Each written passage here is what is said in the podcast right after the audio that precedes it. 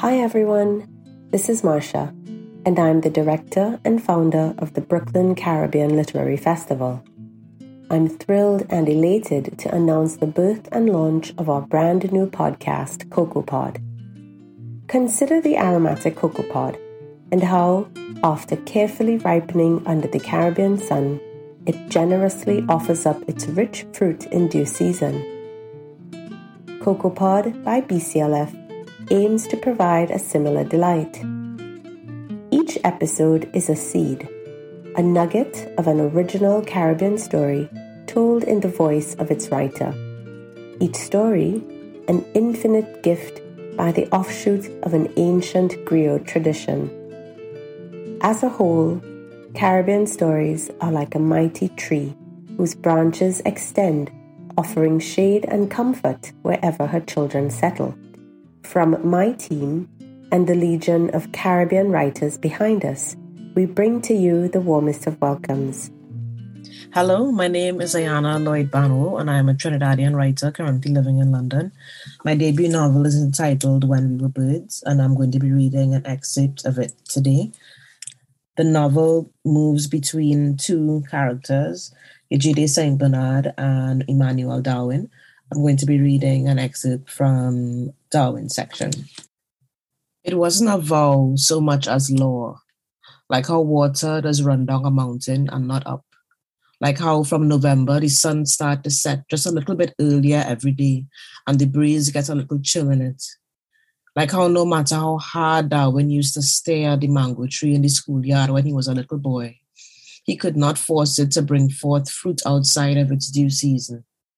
It had no ceremony, no words that he had to memorize and repeat in front of a crowd, but it was as irrevocable as high tide all the days of his vow of separation, no razor shall touch his head. Until the time is completed for which he separates himself to the Lord, he shall be holy.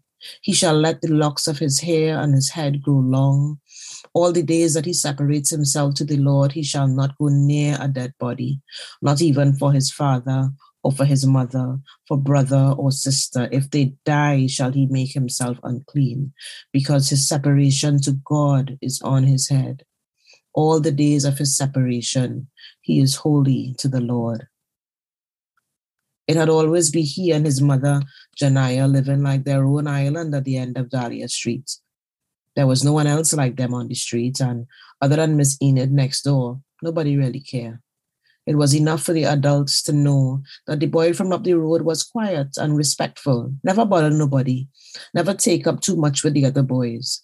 They couldn't understand why his mother didn't cut his hair and have him looking decent, but they know better than to ask Janaya her business and leave the family alone with their ways. Everybody know Janaya was the best seamstress in the area. She was reserved, almost solemn, but all they had to do was ask, and she would sew their children's school uniforms. And when times was hard, let them pay her when they could. And So he and his mother lived in a community of two. Well, three if you count Miss Enid, as he always did. Even when Janaya hands start to twist and pain like old roots, he still see them as they looked when he was little, as she turned the pages of the Bible that she kept on her bedside table the head wrap that always covered her hair, making a crown high atop her head. He almost never see her hair underneath it. And he used to think that her head just shaped that way, like the Nefertiti picture she had tacked to the wall in the front room of their house. It was right next to the photo of the doctor and the other of His Majesty and Empress Menen. Them three photos was like a trio of gods in the house when he was growing up the conquering lion of Judah and his empress, the Egyptian queen that had been the most beautiful and powerful woman in the world, and the doctor, the crown prince of the sufferers of Port Angeles, she used to call him. It was the only remnant of her life in the city, the place she grew up from small. If it wasn't for that photo, he would have thought his mother had come into being when he was born and had always been there in their house, in their yard, all she ever said was that she turned her back on dead and consecrate herself and her new son as Nazarites, separate, promised to Jah, in the world but never of the world. She would stroke the pages of the Bible as she read the vow to him, the razor, the locks, the dead. Her voice was soft as what he imagined lambs world feel like. But when she wasn't looking, he would find a place to himself and cry long, long tears to think of his mother dead, alone in her bed. That he would have to leave the house he grew up in because it was just he and she, and who would take her away if not him? He wouldn't have nowhere to go if no one would take his mother from the house where they live, and God would smite him if he so much as peek at her just one last time to say goodbye. Miss Enid would gather him up as he sit crying on their back steps when she come out to do her washing and tell him not to worry. Your mother too damn stubborn to die. And she would stroke his head and give him a piece of pone to eat, and he would forget all about the image of Janaya lying dead in the empty house. Is all that weight on his shoulders the last day he come home to his mother? He take off his shoes by the door and meet Janaya in the kitchen peeling green fig, steam rising from a pot on the fire. Only a few more sweet potato left in the basket on the counter. The big bag of rice reached halfway, the glass jar with black eyed peas halfway too. Evening. Emmanuel, that is you? I'll bring mango for you. He pulled them out from his bag and rest them on the kitchen table. She turned to look, her voice light up. Starch? What else I go bring? She laugh and stick her cheek out. He kiss her and take over, peeling the green figs. Rest yourself, ma. She leave the pot and head straight for the mangoes. He lean his back on the counter to face the kitchen door, the green fig skin peeling off easy in his hands, and watch her. She touch each mango and choose the brightest yellow with a few black spots on it, the sweetest one. Wipe her hands on her skirts and sink her teeth into it. Her teeth rip off the skin bit by bit, and she suck the golden flesh until the juice run down her fingers. You don't know Janaya to smile too much, but starch mango always turn her into a child again, make her forget her worries a little bit.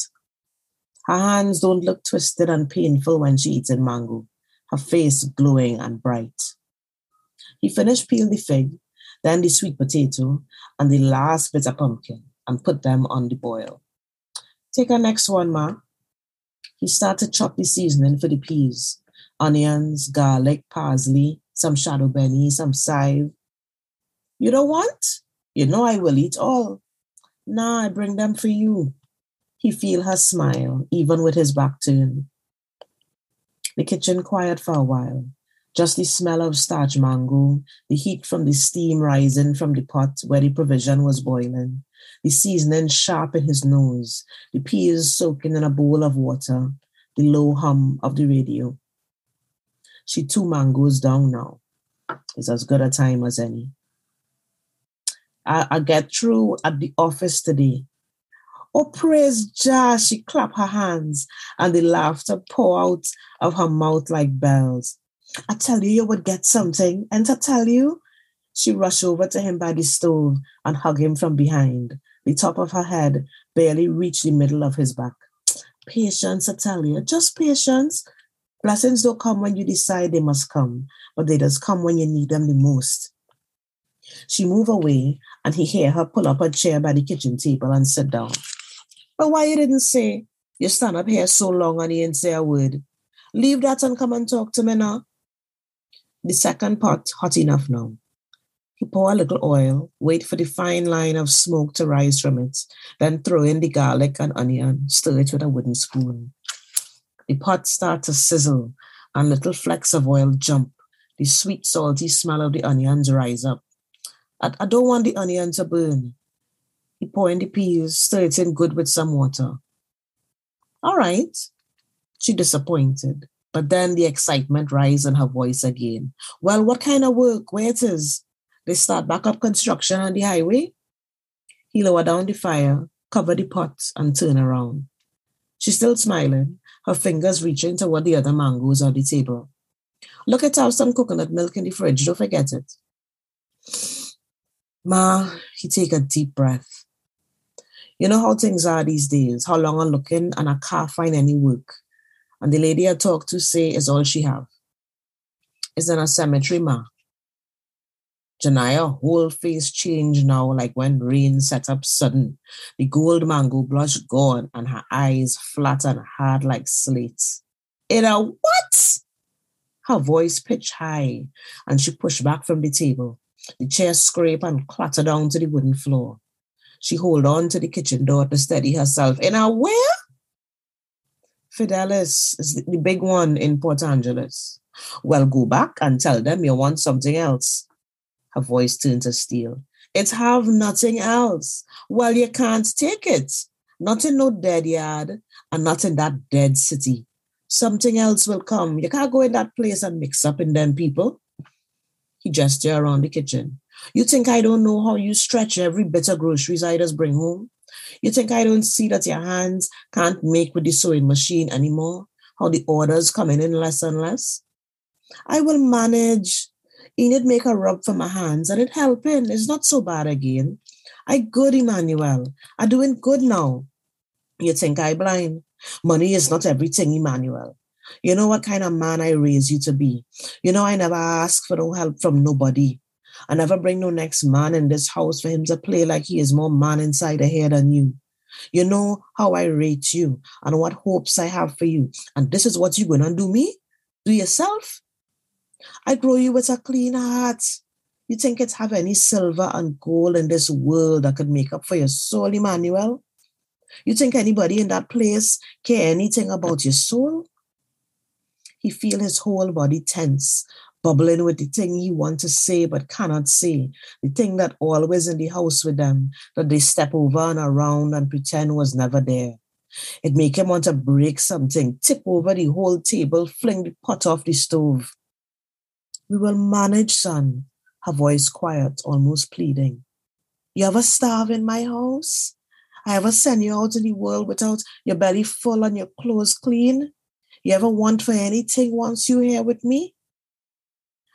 I can't spend my whole life here with you. The words come soft but firm before he even know he's saying them. The slap echo in the kitchen and his face sting. They stare at each other. So here with me ain't good enough for you, Emmanuel. What's it have to see over there? Dead people bones, police and thief and prostitute and dirty politician. You want to be out there in that life? Is glamour life you want? You see her eyes filling up with water and all the anger leave him one time. He don't even feel this sting on his face anymore because he know that what he say hurt her more than any lash she could have given him. He turn around and shut off the fire under the provision. Feel her watching him while he stirred the pumpkin and the coconut milk and the peas, release the fragrances into the air. He lowered the heat. Son, her voice sound quiet now, like she spent all the rage she have in her. I understand. I understand what you're saying, but that place, that place could swallow a man whole. Plenty woman watch their son, their daughter, their husband walk out their house looking for more, talking that same story you're talking now, and they never see them again. If you go to that place, if you leave this house, you're not coming back. You putting me out, ma?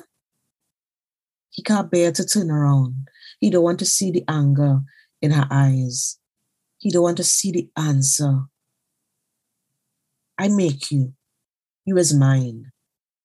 But if you leave this house to go and live in town, you're not coming back. He hear her footsteps get softer as she walked down the corridor, and the door to her room close. The space she leave when she gone feel like something carved out of his insides. When the food done cook, he take a bowl from the cupboard and put out some green fig and provision. Pour over a spoon of the fragrant stew peas still steaming. Find the glass bottle with kuchela from the fridge and add a little bit on the side. He sat down on the kitchen steps and eat his food alone. The evening come fast, like it rushing him, don't want him to give in and change his mind. When he finish dinner and clean up the kitchen, he know what he have to do. He not going by no barber. No stranger was going and touch his head. He find a scissors in the kitchen drawer, test the blade with his thumb, sharp enough. He sat down by the zaboca tree in the backyard, a plastic grocery bag from under the sink at his feet, and take his tam off. His locks drop heavy on his shoulders, his back. He sit for a while with his eyes closed and let the last of the afternoon sun warm his skin, settle in his dread. He roll his neck and feel the weight of 25 years remember what he looked like before. There must have been a before, but as long as he know himself, as long as it have a Emmanuel in the world that he knows him, he was a natty dread, a Rasta man. What's it mean not to look like that anymore? What's it mean to break a promise? He know one thing for sure. He not walking in that place as the man he know.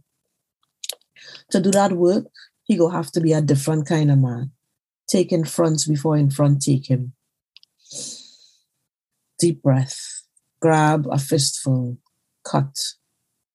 The blade slides halfway through one lock, and he have to cut again, sawing his way through. He stare at the black coils as they fall in the bag at his feet, something catch in his throat like walking uphill another fistful, and the hill steeper and it harder to breathe. He could only find his way to take short, shallow gasps, and he never wanted to breathe deep more in his whole life. Everything in the yard looked greener and the air thicker, and his body like it don't belong to him anymore. With each cut is like he watching himself do it. The long ropes pile higher and higher, they overflow the bag that holding them, spread out among the zaboca leaves. They reach up his chest, his neck, and wrap themselves around his throat, and he can't breathe, can't breathe, can't breathe. But it's not him, not his body, not his throat. And the man sitting under the tree is somebody else. And with the last cut, he finally take a deep breath in, his head shorn, his old self floating somewhere above the tree. Exhale. Thank you. We hope that you enjoyed this episode. Please take a moment to follow CocoaPod and turn on your notifications so that you don't miss new stories when they drop. One last thing Caribbean stories and Caribbean writers need our help. Show your support by sharing and downloading this podcast as far and as widely as you can. Buy their books, support independent bookshops, and request Caribbean titles from your local libraries. Remember that a rising tide lifts all ships. Give thanks. For more Caribbean storytelling goodness, follow CocoaPod and BCLF Always Lit on all major podcast platforms.